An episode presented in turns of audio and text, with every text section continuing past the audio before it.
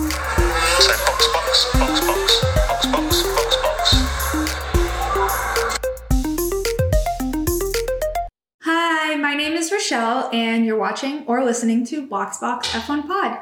Uh, we're back. Summer break is over. We're finally back into the second half of the season, and today we're kicking things off with the Dutch Grand Prix.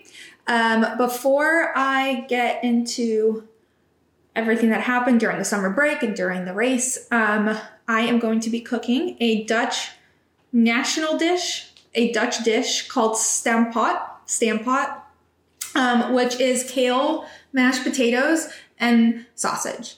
Traditionally, I believe it is pork, but I do not eat pork, so I will be using chicken sausage. Um, I am also drinking French wine for Pierre's win from this Van Gogh mug I got. Listen in here. Uh, cause Dutch. So, anyway, without further ado, uh, let's kick things off with the digital warm up. Do do do. Lap one. Silly season. Okay, so this is going to be a very brief lap because, unlike last year when there was just news after news after news, nothing really happened this season. Basically, all that we got was that Nico and Kevin have both had their contract renewed at um, at Haas, so they will both be driving for Haas next year. Woohoo!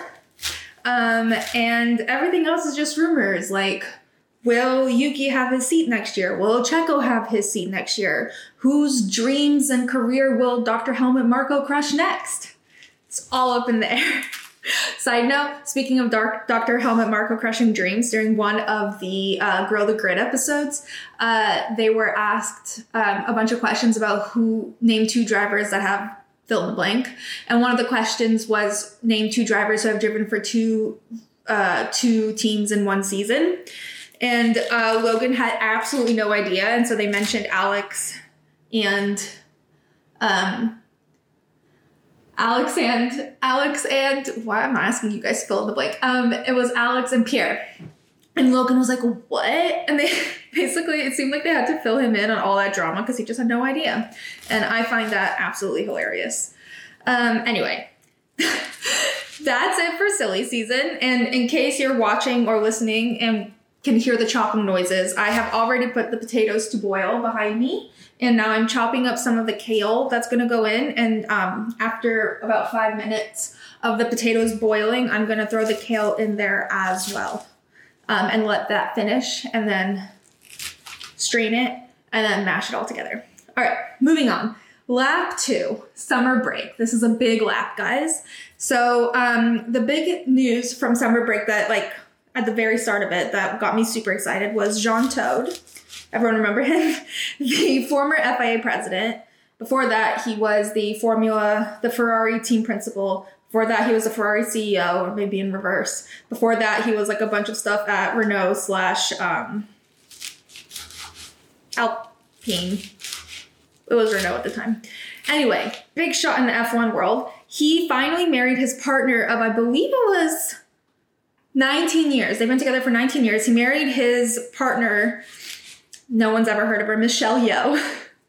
and this just like reminded me of how like um during the award season, I spent the entire time trying to find Jean Todt. I'm like, why is Michelle going to all these events without John? Like, where is Jean? And then um at the like the last event, I spotted him in like the corner of the shot and I realized he was there the whole time. And he's just so unremarkable um, physically next to Michelle Yeoh that you just don't notice him like at all. He's just like popping in and out of shots, and he's so small because he was a driver. Anyway, that was the first big piece of big news. Um, and other big news.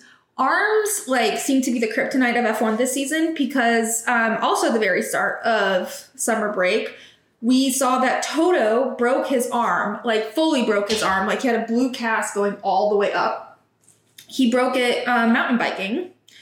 And I would just like to say that no one learned anything from Lance. We literally watched Lance.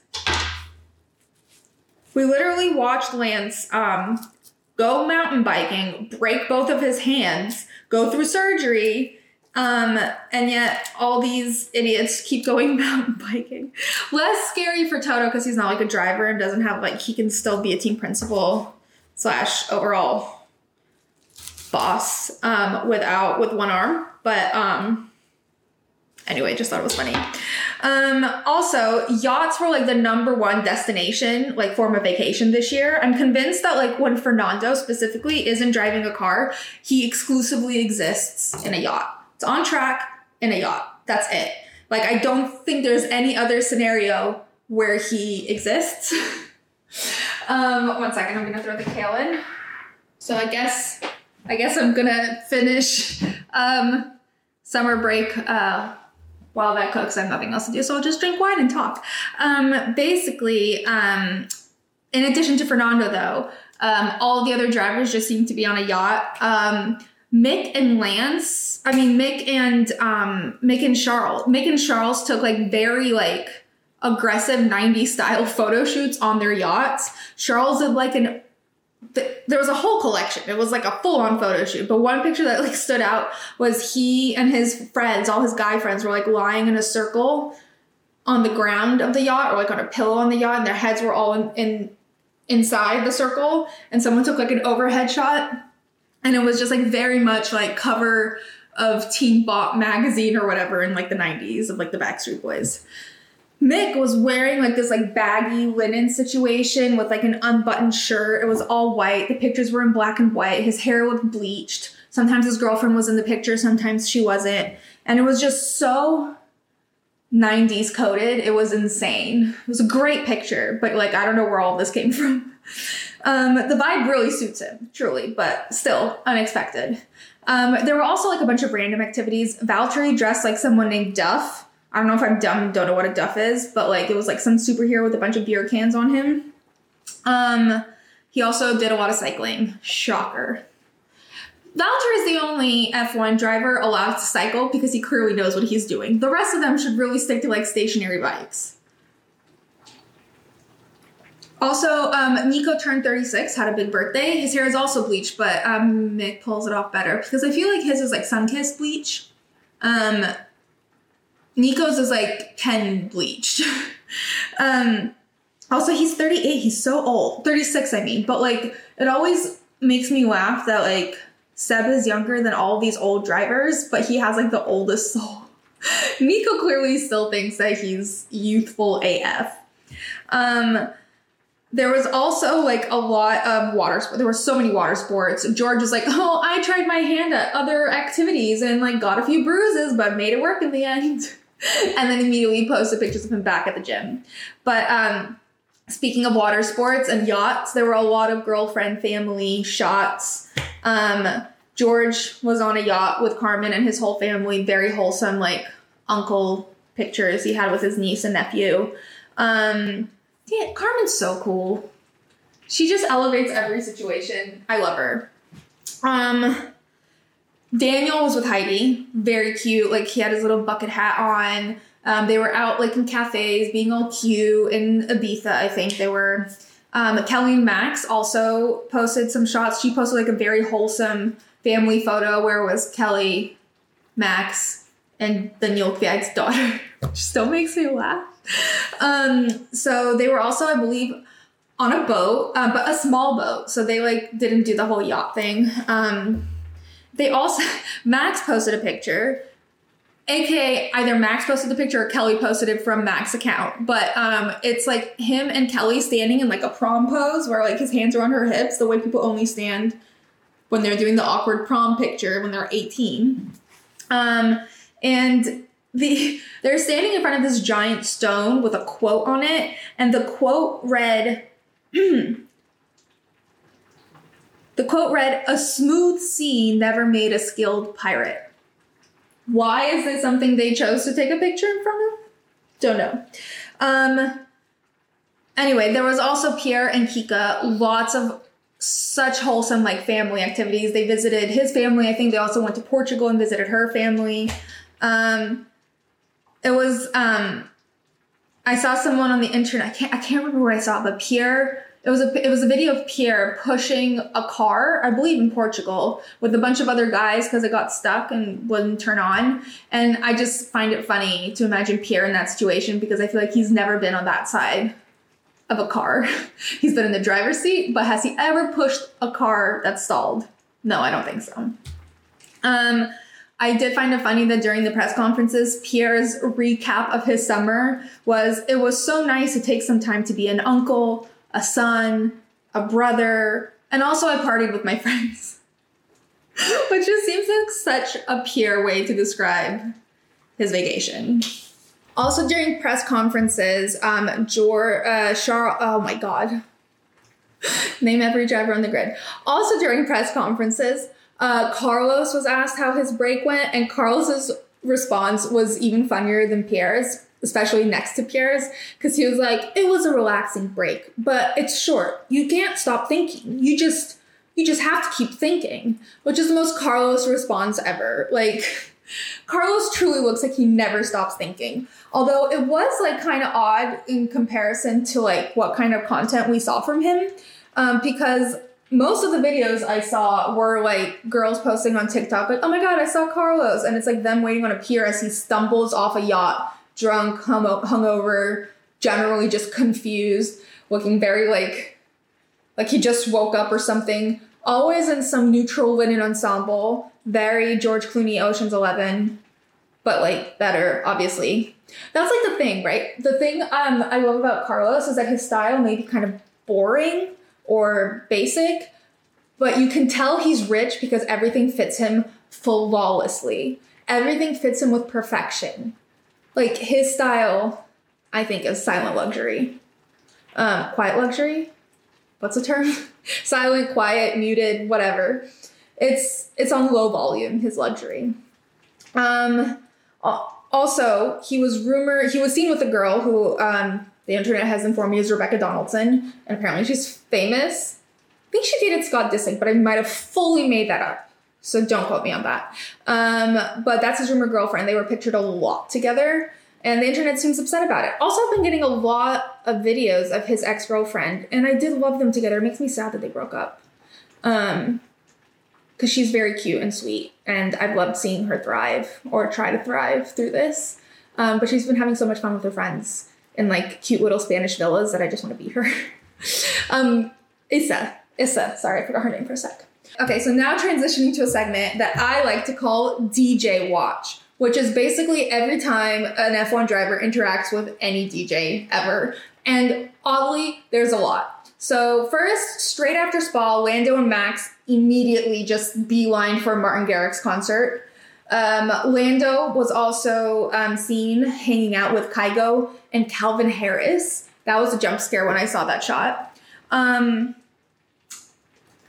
where was Calvin Harris there? This is the first time I've seen him interact with the F1 community. um, that was odd. Um, but also, uh, Kygo posted that. It wasn't like a random shot someone took. Kygo posted like in in in a in a dump. The first picture was him, Calvin Harris, and Lando. Um, Daniel, no, not Daniel. Um, I think it was Martin. Martin Garrix posted a picture with Daniel and Tiesto um, in Ibiza. Um, later on during the break, though, Martin Garrix had a huge concert. I'm assuming it was also in Ibiza, and that's like where they ran into each other. But um, Logan, George, and Danny Rick were there. Big shock, they were all at Martin Garrix concert. Um, I love seeing there was so I know that Logan and George ran into each other, but I think Logan is single or was with his friends, so it wasn't quite the same. But George was with Carmen and Daniel was obviously with Heidi, and there was a lot of like it looked like Heidi and Carmen really got along, and it was very cute and wholesome. Love it. Um, because I can see them getting along really well. I can see Daniel and George getting along really well. Oh, they took that private plane together that one time to the last race, to Spa. Um, and I can see them totally getting along, but like they do have a bigger age gap.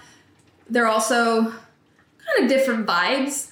Um, but Daniel can get along with anyone, and George is a very pleasant person. But like they're definitely hanging out more because I feel like Heidi and Carmen like each other. But that's also full speculation. I have no clue.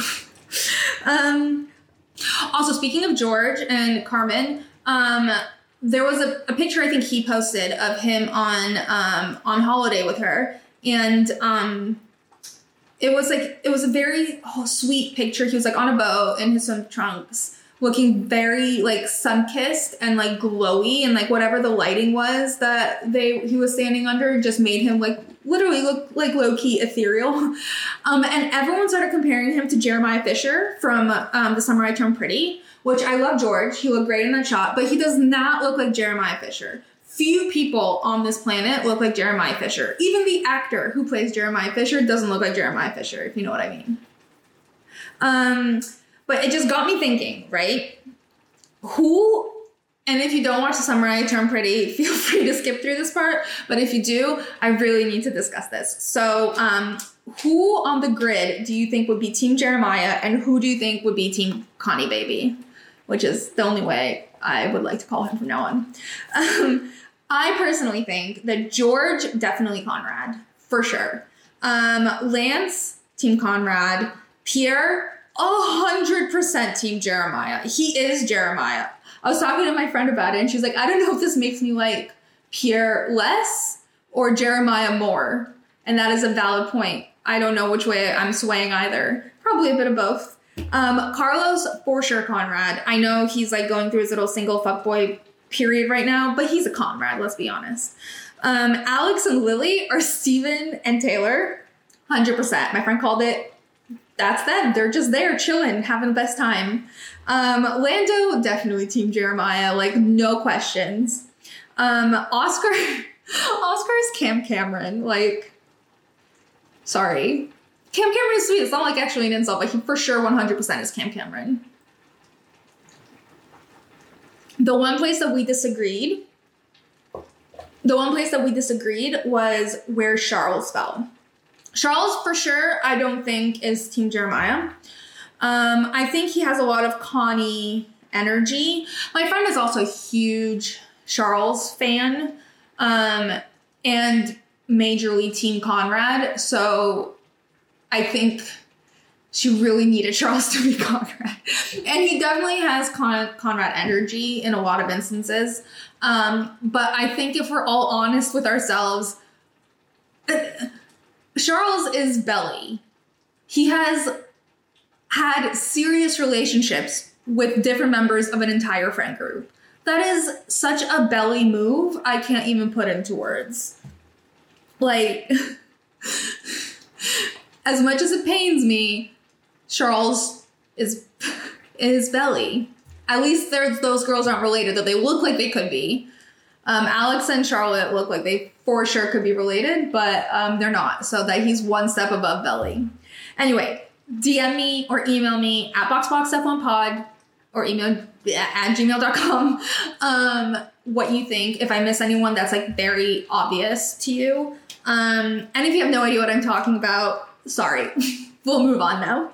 Um, okay, lap three, trackside at Zandvoort. Stroopwafels galore. That everyone had a stroopwafel bit. It was wild. Everyone was making them or eating them or rolling them or doing some, gifting them, doing something with a stroopwafel. Um, also, my favorite caption uh, by far of this weekend was AlphaTauri posting um, Daniel and Yuki on a scooter together and captioning it "Scooteria." Very good. Um, also, a great media moment for me this weekend was um, Lance showed up with like gauze on his face, where it was very obvious he had some sort of like topical procedure or something. Um, and Kym Illman, I think that's how you say his name, the photographer, um, posted a picture of it and said he asked one of the people from the Aston Martin team, like, what happened. And they replied, I don't see anything. like, what in the media training? Like, lie. I mean, I guess they did. They said they don't see anything, but like, say anything else. Say it was minor. Say it was like no big deal. Say it was just like whatever. But to say you don't see anything gaslighting to the like highest extent. Um anyway, it was hilarious. Also, Steve Carell was there. Why did I say his name like that? Steve Carell was there. Um, and he said his family was just like vacationing in Holland, and they were like, you know, it'd be great if we went to the Dutch Grand Prix. It was their first one altogether. He said they're having a great time. Um, and he definitely said it felt like he really liked that he came to this one because he was asked about how he thinks Vegas is going to go, and he's like, it's going to be a different vibe for sure. But also, one thing that was funny to me about Steve Carell is um, as he was given the mic during the grid walk, um, he goes, Oh my god, that camera is so close to my face. Um, which is funny because he's an actor and he should be used to cameras in his face, but he's also very low key, so he's probably not used to it unless he's like on set, ready to film, and knows there's a camera in his face. Um, which just makes me think how like immune the drivers have all become to like 85 cameras, boom mics, like those little puffy things. I don't know what they do, being just like shoved in their faces at all times, and how all of these cameramen have to be in impeccable shape to like run after them all the time. You know? Like that's crazy. Anyways, love that he like low key like hangs at the GP with his family. Was like, what's this? Let's go check it out. love it. Very Steve, you know, it feels like Stevie. And he was a guest of Red Bull, which was premeditated. So I, it, like he made it sound super spontaneous. I don't know if he just knows someone at Red Bull and just called them up or something, um, or his manager did, his assistant. Um, but he made it sound like a super spontaneous idea, and yet he was a guest of Red Bull. So I don't really know how that works. But um, Another big thing that I was really excited about was that the violinist slash conductor, Andre Rieu, his full name is like Andre Leon Marie Nicolas Rieu. I don't know how to say his last name. He's Dutch, and he's like has like his in, like a famous orchestra that he travels around with. My dad used to make me watch all those videos when I was younger. The women were dressed insanely extra. It was like just like in the videos. It was wild. I was like staring at him, like, don't I know this man? why is he here? But he's Dutch, so that's why he was there. Um, they were also performing just like during the grid walk, which I was obsessed with. They like gave they handed out flags to all of the um spectators and each one had like a red or a white or a blue and it was in the shape of the Dutch flag and they played a song and they were all waving it in sync to the to the song and it was just it was very beautiful. I like I felt I wanted to be Dutch in that moment. The Dutch have such a good vibe overall. I know there was some like mm, questionable things happening um, last year um, when they were um, when they were like or a year and a half ago and they were booing Lewis and all that stuff. But it seems like it's very specific to just Lewis Hamilton, and I'm I hope they got over it. I think they got over it, but like they love everything else and everyone else. It's crazy. Um, also, they performed it. Sorry, Andre and his orchestra performed the national anthem, and honestly, I think they should do that everywhere they. They should just travel with F1 because it was so good. Um, also, there were DJs there. Martin Garrix was there. Pretty sure other DJs were there. Where there is F1, there is a DJ. um, all right, I'm gonna take the potatoes out, and then we're gonna finish the lap. Okay, I am back. Um, I'm now going to be mashing the potatoes and kale and adding in some cream, I don't have very much, and butter. And we are going to move on to lap four, which is Daniel's hands. I told you there's a theme of broken hands um, this season. Okay, so basically, um, during free practice, Daniel crashed and um, he crashed because he was avoiding Oscar, actually. He literally later said it was either Oscar or the wall. Um, so he was avoiding Oscar and crashed into the wall, and immediately, I think, was on the radio like, "Oh fuck my hand." Um, honestly, Oscar just keeps getting in the way of Daniel's existence in F1, um, which is funny because Oscar's like the nicest kid ever, um, but he somehow just keeps getting in the way. Um, anyway, so Daniel um, was unable to participate, obviously. He was immediately taken to the medical center and then whisked away to the hospital, where it was found that he broke his metacarpal bone. Um, and um, by the way, does anyone remember what a metacarpal is? Strictly based off of Hannah Montana. Uh, where she had the bone dance. I definitely remember it better from Hannah Montana than I do a single day of anatomy class. But anyway, so he broke his metacarpal bone um, and he um, was put in a sling in the cast. And today, on Sunday, he flew to Barcelona where he saw um, the same surgeon that Lance used um, for his recovery. Um, he got surgery today and seems to be in recovery. I think it's presumed that he will not be competing in Monza, but knowing Lance's medical team and their profanity to believe that bones can heal in like four days, um, I'm surprised he didn't race today. Um, anyways, what a shitty return for Daniel. Um, and like he already has such a presence in the paddock. Everyone knows him. Everyone loves him. It's just really sad. Um, but hopefully he's only out for a bit, even though he should be out for at least six to eight weeks. But whatever. Um, and he's back soon. But um, what I found really funny was um, as people were debating, I mean, it seemed really obvious that it was going to be Logan Lawson that replaced him, which he did. But while people were debating, um, David Coulthard sent in a PowerPoint. David Coulthard is a former former F1 driver. For anyone who doesn't know, um, he um, also does a lot of work with Red Bull now. But he sent in a um, he sent in a PowerPoint like all of George Russell. But like the funniest part to me about this PowerPoint is that it's like completely unformatted. It's just two blank slides, like white with text. And the title of it is Why Should I Be Daniel's Reserve Driver by David Coulthard, parentheses, age 52. And then the next slide is just four bullets captioned Reasons Why. I am quick on track. I did get Red Bull's first podium. The engineers and I already get along. This would make me the seventh oldest, oldest driver ever in F1 history. Personally, I think it's a very strong argument. Um, Christian replied, posted on Instagram, and said, Dear DC, thank you for your application. And despite the significant amount of crash damage at numerous races you created, we might now be in need of a reserve. And as the silver fox of the paddock, you would at least make Fernando feel young again. This is a weird rejection. Sorry, I just reread it again. He's not actually rejecting him. It literally okay, dear DC, thank you for your application. And despite the significant amount of crash damage at numerous races you created, we might now be in need of a reserve driver. And the silver fox of the paddock, you would at least make Fernando feel young again. Best wishes, Christian.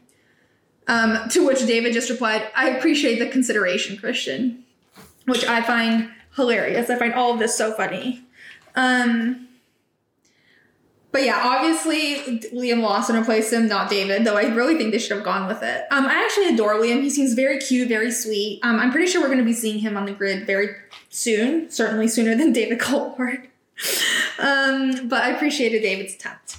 All right, so with that, we've concluded the digital warm up. Do on to the race rhyme. Okay, now I'm back. I had to chop up some of the kale a bit more because I didn't fully chop it before I boiled it and um, add some more butter. If I'm honest, I put a little too much kale to potato ratio. There should always be more potato than kale, uh, which there it's about even, which isn't ideal, but it still tastes very good. Anyway, now I'm fully back, and um, we are done with the digital warm up, do do do, and now we're on to the race rhyme. Okay. Guys, we're back. Did you miss us? Cue the applause. Summer's over, time to put the yachts and DJ sets on pause. Welcome to the dunes of Zandvoort. Any idea who all of Holland is here to support? Unlike the dunes of Zendaya and Timmy, these dunes are orange and rainy and filled with Dutch people trying to do the shimmy. Before we could even get the race weekend going, Danny broke his hand and couldn't race. Reserve driver, uploading. Liam Lawson joins us just in time for quali. BTW, Logan is the first American to get to Q3 since 93. Golly! Also, this will come as a shock, but uh, Max gets pole, uh, Lando gets P2, and George P3, which from Albon he stole. When it's lights out and away we go, the only one brave enough to overtake Verstappen is the rain's heavy flow. Even though that shit came from nowhere, everyone tries to pit in one go. But when Charles gets there, Ferrari's like, oh hey, what you doing here, bro? This puts Max in like P11, which made things a real struggle for him, I'm sure. the rain is gone, and so is Max's gap, though, and in no time, P1 is once again secured. It isn't long before Logan DNFs to all of our dismay. He slumps in the grass as a yellow flag is put on display. There was some racy racing, a couple of slow pit stops, and then tragedy strikes. Charles's car must be retired, but he did not go down without a fight. And then somehow, once again, no one was prepared when the heavens opened up and literally no water was spared. There's frantic pitting, aquaplaning, and a Zhou DNF as chaos ensues. The FIA is like, that's it? We're red flagging this shiz before all hell breaks loose. Some drivers snack, others wait in a lawn chair. The Dutch, however, are having a party. There is no time to despair. When the race restarts, there is only 10 laps left, which is just enough time for George to DNF. And then the race is over, and the flag is waved by none other than F1 ho Martin Garrix. But I love to see the joy and celebration from all of the mechanics. Pierre is P3, and Alonso's P2 will thrill Lawrence. And much to the delight of all of Holland, our champion's blood bleeds orange. Ta-da! Okay, on to analysis. Okay, I'm back again. Um, I was cutting up the, uh, I was getting the sausage, and now I'm gonna cut it up while I get into analysis, because it's time for analysis. Um, all right. So first up, quality. So um, the funniest part during Q1 was Leclerc uh, telling his engineers that they need to stay focused on the traffic and keep him informed because they barely made it through Q1 and they're not going to make it through Q2 if they don't step up their communication. And I mean, I love that he's doing this, but it really sounds like he went to like an aggressive therapy session while he was during summer break where he was like taught how to communicate his feelings and his needs better with his very toxic partner. Which I hope he did, honestly, because this sort of communication is definitely better. Um, can't say that the mistakes they made today were totally Red Bull's fault. I mean, Ferrari's fault, other than the fact that they gave him like a 15 second pit stop and he ended up DNFing because of car issues, but that wasn't really their fault, the car issues. Anyway. Um, so then, um, moving on to Q2, Liam Lawson, by the way, didn't make it out of Q1, which, um, is sad for him, but it was also very tricky conditions. It was pretty wet. Um, he'd never driven with this tire before, so it was all like new. So it was to be expected, honestly. Um, and Q2, um, Lewis got out, so he didn't make it out of Q2. He made it into Q2 though, so that's good. Um, then um, in Q3, um, in Q3 there was one radio situation with Max and um, GP where I was like, they did not have enough time apart because Max like started like asking about other stuff. He was like, tell me what's going on with this. Can you tell me about strategy? Can you tell me about this and this and this? And GP's like, please focus on the task at hand. We'll talk about everything later. Um, also, huge news for America, but Logan is the first American to make it out of, um, make it into Q3 since 1993. So, since I've been alive, an American has not made it into Q3 in F1.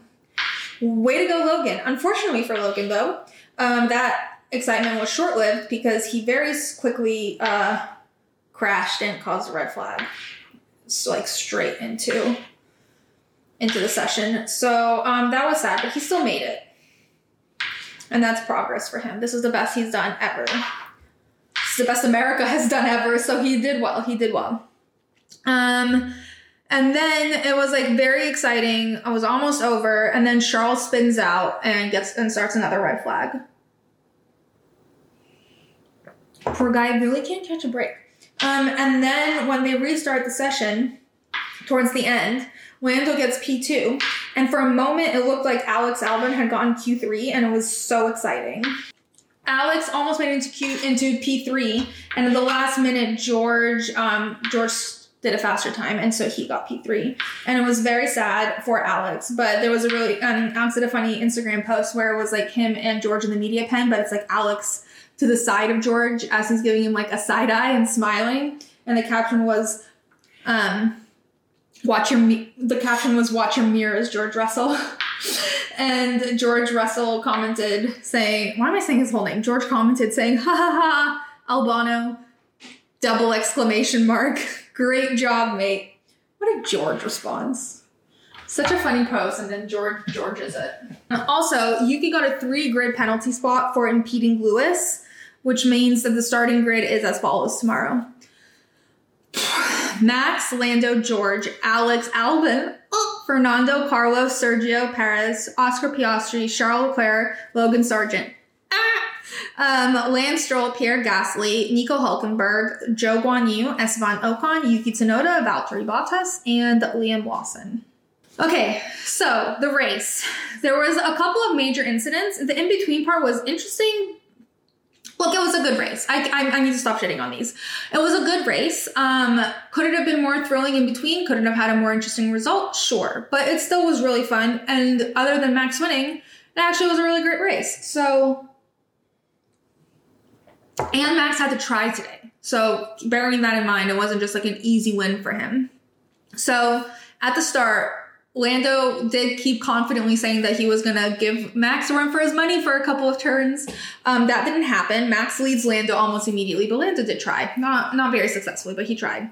Alex got very close to George, but Fernando got close to both of them and overtook them both. Um, Carlos did pass Alex, but then Alex passes Carlos back. But that was a bit of a battle. And then it started raining by lap two. So, um, like badly. Like, so I was in Toronto over summer break. Not that it was my summer break, but I was in Toronto over the summer break. And we went to Niagara Falls. And it was, we went at night because they're really beautiful at night. They're all lit up. And, um, they were like looking at the falls one minute. And the next minute, I'm like, have I been transported under the falls? Because it literally started raining so hard. There was no way it was not coming from like a waterfall on my head. And it just continued. Like I, I was soaked. And that's what it felt like happened here. Like out of no, like it wasn't like out of nowhere. They're like, oh, rain might be coming, rain might be coming. And then rain came, like torrential rain. Um, Ferrari, everyone started pitting. Literally everyone started pitting 14, the bottom half of the grid, 14 through 20, all pitted.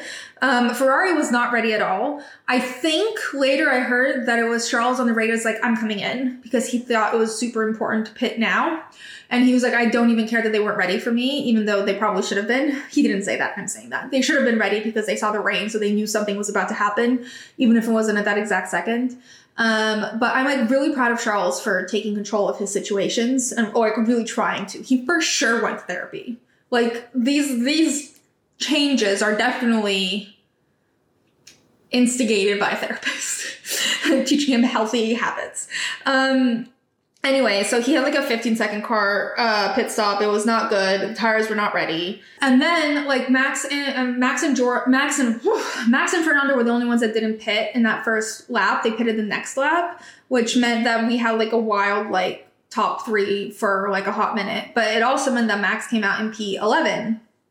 Um, not that it mattered. Um, I like by the time in my notes I had written that Max is in P11, he was already in P4.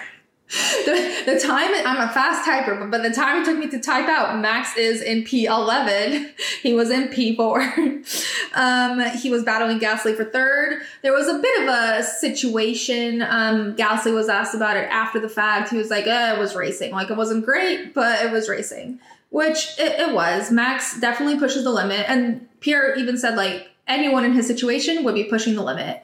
Uh, the p- point is he didn't push past the limit. Anyone remember? I'm really in a Disney Channel mood. Anyone remember the Corbin Bleu song from the the Jump Rope movie? Um, the push it, push it to the limit. There was a lot of like, a lot of overtakes, a lot of great stuff happening towards the back. The rain, by the way, has like cleared up by now. Um, but Max finds himself in P2, approximately 11 seconds behind Checo. But then, okay, so but then there was like kind of a weird situation. It was kind of a suspect. Um, Max got pitted again. The rain was gone. They pitted him again. Um, and then it was base, and then he somehow ended up in P1. And Checo gets on the radio and was like, "Did Max undercut us?" And his engineer was like, "Yes, Max undercut us." Um, so that means it's a team decision, which ended up being confusing for everyone because they're like, "Why?" what was the point of that? Um, and then they started saying that Red Bull was saying that it was because Fernando was closing in. And so they were trying to get ahead of Fernando. So they pitted Max. But Fernando wasn't really that close. So that was confusing. Um, and then there was drama with George because he got on the rate. He was an 18th, by the way. Remember, he started in third after he stole it from uh, Alex. Um, he's an 18th and he gets on the radio and goes, I was forecasted a podium. Fuck, how did we mess this up? Um, well, it got bleeped out. I assume he said fuck. It was probably like bollocks or something. Um, they basically left him out too long. Lewis is only in 16th. Mercedes really fucked it in the first, um, in those first few laps. By the way, um, when everyone was like rushing to the pit lane, um, Gasly got noted for speeding, and he did end up getting a five second penalty for that. So he had to serve that at some point, which we should keep in mind considering his um, performance at the end. But um, I just want to say, like, the commentators were saying, like, you have to be extra careful when it's raining, you're changing tires, like, everything's a hot mess. You have to be super careful about your speed in the pit lane. But I feel like it's so hard to manage. They're like, you're driving through, like, a pool of water, you're switching tires, like, there's like 20 other cars there. It's the, the I know they need to give the penalty. Like, I'm I'm proud of the FIA for being consistent, but like it is annoying because like it feels like some circumstances can be excused, even though they probably shouldn't. But anyway.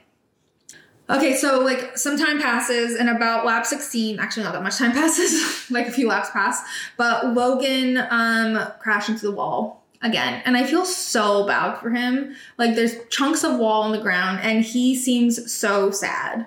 Like the engineer goes, "Are you okay?" and Logan's response is, "I crashed." Like we know that's why he asked. Um, and then there's just like a really sad, like where he just like sinks into the like tall grass behind him in his helmet and his suit, and it's like just lays there in the grass, like not moving as his car is being towed. It was really sad because like he had such a great day yesterday. He was doing pretty well today. Um, his time will come. He's getting better and better. I think I think his time will come. I don't know why I have suddenly so much sympathy for uh, Logan and just want to see him succeed. Um, but his time will come. He will get a point by the end of the year. I I guarantee it. That's my prediction. Um. So after the safety car, they obviously have a running start, a rolling start, not a running start. Um, and um, Max clears like way ahead, and the commentators were saying that like Checo was probably expecting him to go slow for at first, um, as you naturally would when you're doing a rolling start, but Max just like plummets ahead. Um, Fernando tries to get super close to Checo, and by the way, Fernando's close to Checo, then Checo is to Max. Um, but Checo is able to hold him up for a while. Carlos and Pierre, by the way, have been in an ongoing battle since this started, and they will be in an ongoing battle until the end of time.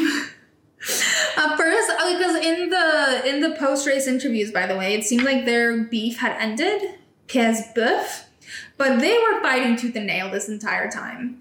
Um, every time it's like Carlos about to overtake Pierre, Pierre's about to overtake Carlos, blah, blah, blah, blah. Just the whole time they were fighting to the death. So, um, Liam's big moment, Liam Lawson, who's filling in for Daniel. So I keep confusing Liam and Logan in my head, so I feel like the need to over explain. I'm sure no one else is, but like Liam and Logan are really like mixed up in my head. Um, um, Liam Lawson um, overtook Charles at one point, and Charles was clearly struggling. Like someone, like the the commentator was like, "Oh, what a great day for Liam! He overtook a Ferrari. He overtook Charles." But like Charles was like dying, um, and he died. He had to retire the car in uh, lap 41. Anyway, then the rain came back. Um, and this entire time, by the way, the um, the pit walls are all on the radio being like, oh, two laps till rain, 37 minutes till rain, 15 minutes till rain, just like all over the smorgasbord giving times. Um, and then it just started raining. Like, I don't know how they were predicting, predicting, predicting, and yet no one predicted it actually coming. It just like exploded on them. And everyone started pitting except for Max. And Max, Max was at a part of a track that I think was still dry. So when the when his when GP was like, "You need to box now," Max was like, "No, it's dry. I'm not boxing." And then the next time GP got on, he's like, "No, you need to box now." And Max was like, "Okay, fine, I'll box now." And then he got into the pit lane. He's like, "Oh right, probably good that I boxed now." Um, also, Checo had a really long pit stop today. There were many long pit stops. Charles, Checo, and Fernando all had like extremely long pit stops today, like out of the blue. And almost all of them were related to the rain coming out of nowhere. I think Fernando's wasn't, but Checo and Charles's were They're like, oh my god, it's raining. What? Which is so not like Red Bull. It is like Ferrari, but like not like Red Bull to just like be unprepared. Um, so everyone changed to intermediates when this rain started coming, except for Ocon, who changed to like full wets. And literally half a lap in, on the on the full wets, he gets on the radio. He's like, "This was a terrible mistake. Why would you do this to me?" And immediately after he says that, like 12 people start aquaplaning. Just like everyone is spinning out of control. And the commentators are like, ah, Esteban, I think that was the right call. Um, anyway, everyone's aquaplaning, and uh, Zhou aquaplanes too hard, and he crashes, and he DNFs, and that's sad for Zhou. Um, it first issues a yellow flag, then a virtual safety car, then um, a red flag and they all have to fully stop. And um, everyone is really confused because they're like, well, he was pretty much out of the way, and it definitely could have been sorted by like a, a yellow flag and safety car.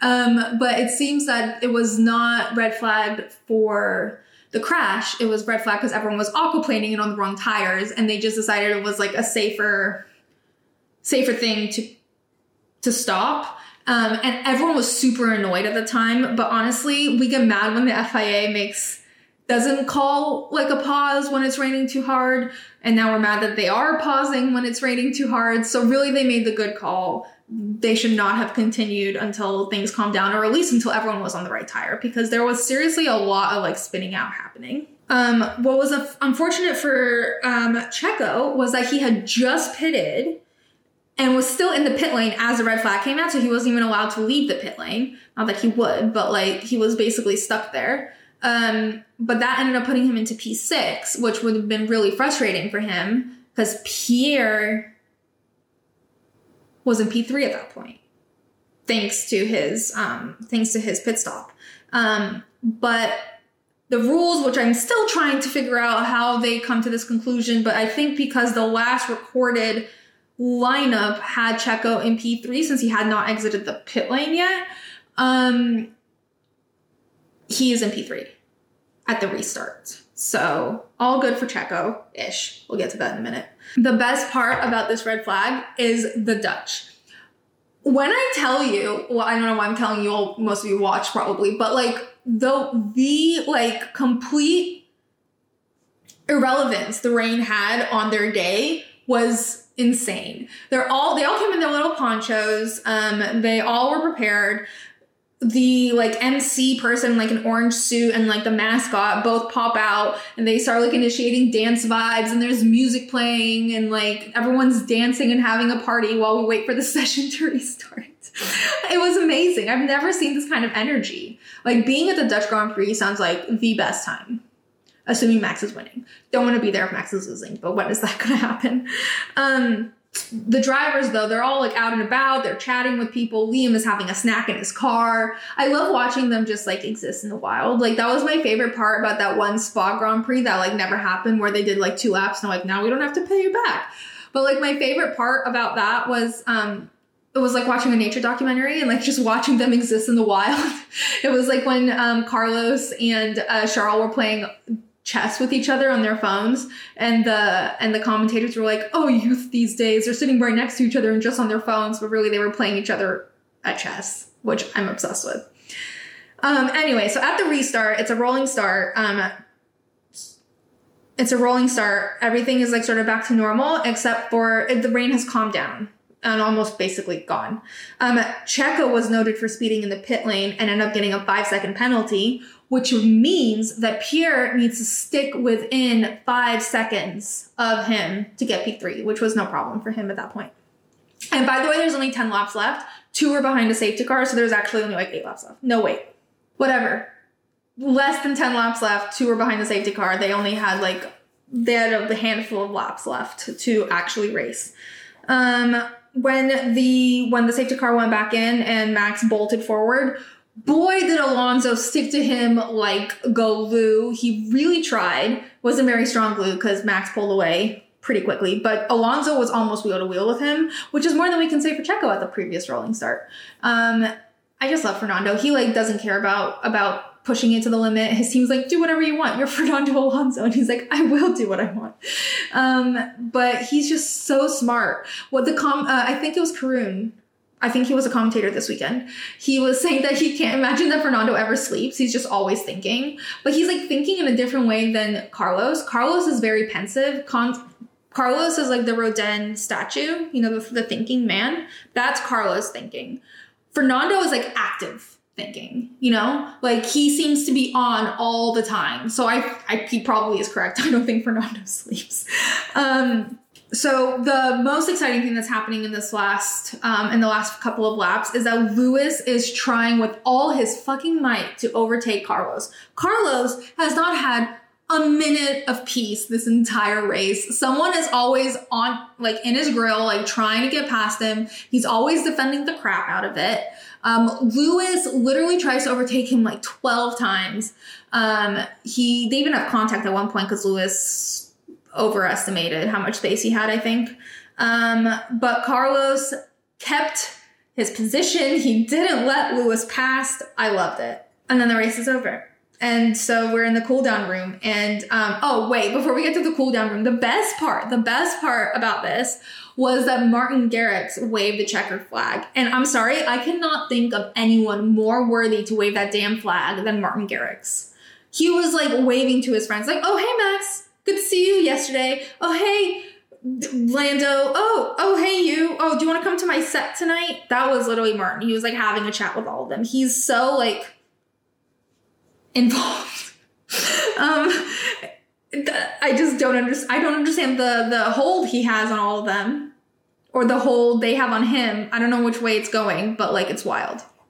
Okay, so um, Fernando gets driver of the day, which was very exciting. I was obsessed with this podium because everyone was so exciting. This was super exciting. This wasn't like a chill one for Max because this is his home race. It's his ninth win. He set a new record. Um, oh no, he matched a record, but it's his home race. Like everyone's losing their minds. It's super exciting for Fernando, who's had a few like podium lists races. Um, and he did a great damn job. Like it was so good. And Pierre had a, as the one of the journalists was very kind to point out he had a two year drought from winning. Um, and um, his radio was just so fun. He is shrieking. He's having the time of his life. He's so happy, and I just loved to see it. It was so good. Um, also, this Dutch mechanic wearing like a giant cape with Max's like words about Max on it, like runs up to Max and like hugs him. And apparently, this Dutch um, mechanic has been with Red Bull since its inception. He's the only one besides Christian Horner to have been there the longest, like for every race ever. But I thought he was like 19, so I was really confused when they said this because that would make him like 50. He's old. I like I was not expecting that. Um so then they do the interviews. Um, Pierre gets a huge cheer. Uh, Fernando gets an even bigger cheer. Fernando gets a chant. They do the oh Fernando Alonso, and I'm like obsessed. They did it a little delayed, so like Max had already come up to the mic and started talking, and they started chanting about Fernando, and everyone was very confused. Max like literally looked around, he's like, "Wait, what? He's gone." um, but also it makes me like giggle how much of a celebrity Max is there because he's the least celebrity celebrity I've ever seen in my life. He's just like he's like, "Oh hey, yeah, hi." Like I'm here.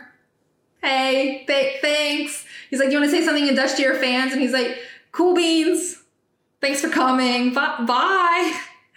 um also, when they get to the cool down room, though, now that we're finally in the cool down room, Pierre is so excited to join the podcast. He launches in. Max didn't even didn't even have to start the convo. Pierre is all in. He's got a lot to say, and he needs Max to hear it. He came prepared. I love it. Pierre for sure knows, knows about the podcast.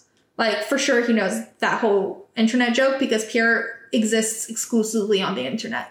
The same way that I can't imagine Fernando anywhere besides the track and um, a yacht, Pierre is on track or on the internet at all times.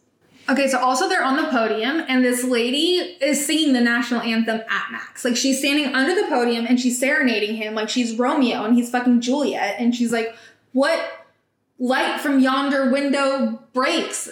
It is the east. And Juliet is the sun. Is that the quote? I don't know. Um, but like she's like full on serenading him and it's actually amazing. Like the positioning is kind of weird but the concept is really cool and i think they should have a live performance of the national anthem every time. Holland really why do i keep calling it holland? The netherlands really pulled it out like all the stops like musically excellent. When we think back what spot what happened in belgium we should only exclusively stay in belgium we should never talk about it again. Um, but anyway so they do the podium um, and they keep panning to this giant ginger man, and I'm like, who is this man? I think it might be the king. I think I was just like going, who is this giant ginger man over and over, and it was the king of the Netherlands. So my bad. Um, his mother is there. I think it might be his grandmother that's also there. She looked related somehow, and I think his mom's sister. Like they're all there, except for Jos. I didn't see Jos anywhere. Where where was Jos? Kelly was there. Kelly was tearing up. Where was Jos? Um, also, speaking of like girlfriends watching, um, I saw a video on TikTok of Kika watching at home. And she was so cute. She was like almost tearing up. She was like holding her hand over the mouth, like she couldn't believe it. She was so excited. It was very wholesome. I loved it. The one weekend she doesn't come, right? She's probably thinking, like, how could I not be there? But it was very cute. Also, um, I feel like the Dutch watched the last few races um, saw what Lando did to Max's trophy and were like, not on my watch. It looks like his trophy is made out of like freaking concrete. Like nothing is breaking that shit. When they got brought out to him, I literally, Fernando like leans over and like taps the material and he whispers something to Max and Max bursts out laughing. Guaranteed, Fernando's like, how do we break this thing? And Max is like, huh, not gonna break it. Um, it was very funny. Also, what I found really funny was that the um the second and third place trophies were comically smaller. I think even Pierre commented, he's like, I have this tiny little thing. Um, I think they're usually a bit more equal or like more proportionally getting smaller. This felt like it went from like Hagrid to like Dobby. Um, one moment from the press conferences that I want to mention is that Fernando gets asked if Max is operating at a, on a league of his own and whether him and Lewis could challenge him in a different car um, if they were each in a, in a like a more equal car. And Fernando first sings Max's praises, says no one like appreciates how hard it is to be at the very top so consistently for so long. Like it's not just like easy selling. But then he says, to answer your question, as racing drivers, we have very high self confidence. So yes, I think I could. Lewis couldn't, but I could. Love that. Okay, so on to the results. Max, Fernando, Pierre, Checo, Carlos, Lewis, Lando, Alex, Oscar, Esteban, Lance, Nico, Liam, Kevin, George, Zhou, Charles, and Logan. The last three all DNF'd. Four. Last four all DNF'd. Wow, that's sad. Um, all right, so the official driver of the day was Fernando, who, by the way, also got fastest lap. So big day for Fernando. Um, unofficially, I would say there were actually quite a few driver of the days that deserve a shout out. Um, I think obviously Pierre, um, also Carlos, who literally did not have a break the entire time. Um, even during the um, during the red flag, he's sitting there like staring into the abyss, and he notices the camera and literally goes, like flexes his eyebrows deflect raised his eyebrows, not flexed his eyebrows. Um, and all I could hear in my head was Steve Carell going, "Wow, that's camera is close to my face." I, I, swear that's what Carlos was thinking in that moment. Um, but you know, Carlos doesn't rest; he just thinks all the time. He's the Rodin statue. Saying it again. Um, he really deserved his fifth place. I think he might have actually deserved more, but he did really, really well. Um, Oscar also had some sick overtakes today, um, like a lot. It did get him into the points. Um, not much further, but that's still pretty impressive. Um, unofficial MVPs that were not on the track were just every Dutch person ever. um, they were having a blast and a half, whether they were drowning like rats or like in the sunshine. They did not care. Again, brings me flashbacks to that man in Spa eating french fries in the pouring rain, although he did not look quite as happy as the Dutch. The Dutch would be like laughing manically as they ate those fries. Um, they were just dancing and having fun and like also I really love that they renamed the train going from Amsterdam to Zandvoort um, the Max Express. So cute. Okay, sorry, quickly put the sausages on to pan fry um, while I finish. So the dig in the box box I think the dick in the box box is every pit wall and their inability to read a weather radar. Um, like, oh, I think it might drizzle. Two minutes later, pouring rain. Um, do you know what the pit wall teams remind me of? They remind me of Karen Smith from Mean Girls when she like held her boobs and was like, "There's a thirty percent chance that it's already raining." That's what they're like. That is the way they're able to read the weather, and it's a joke. okay. Okay, so the F1 standings are as follows Max with 339 points, uh, Checo with 201, Fernando with 168, Lewis with 156, Carlos with 102, Charles with 99, George also with 99, Lando with 75, Lance with 47, and Pierre with 37, and Esteban has 36. So does Oscar. Oscar also has 36. Um, and then the constructor standings are as follows Red Bull with 540 points, Mercedes with 255, Aston with 215, Ferrari with 201, McLaren with 111, Alpine with 73, Williams with 15, Haas with 11, Alfa with 9, and AlphaTauri with 3. Um, overall, very good. Everyone has a point. It's amazing. So that's it for the Dutch Grand Prix. Uh, next up is Monza. Forza Ferrari, because literally they need all the help they can get. So let's Forza the crap out of them. Um, and make sure you subscribe, share with any potential boxes, and you can always DM or email me your thoughts, opinions, questions, because I love hearing from you guys um, at BoxBoxF1Pod on social to keep up in between races. And um, I will post the final result of my meal on social media, and I'll also include a little picture at the end of this so you can see how it turned out. But the mashed potatoes taste good, and the sausage is only going to make it better. So, what could go wrong? Um, anyway, um, I will see you guys very soon. Ciao. Box box. Ta-da!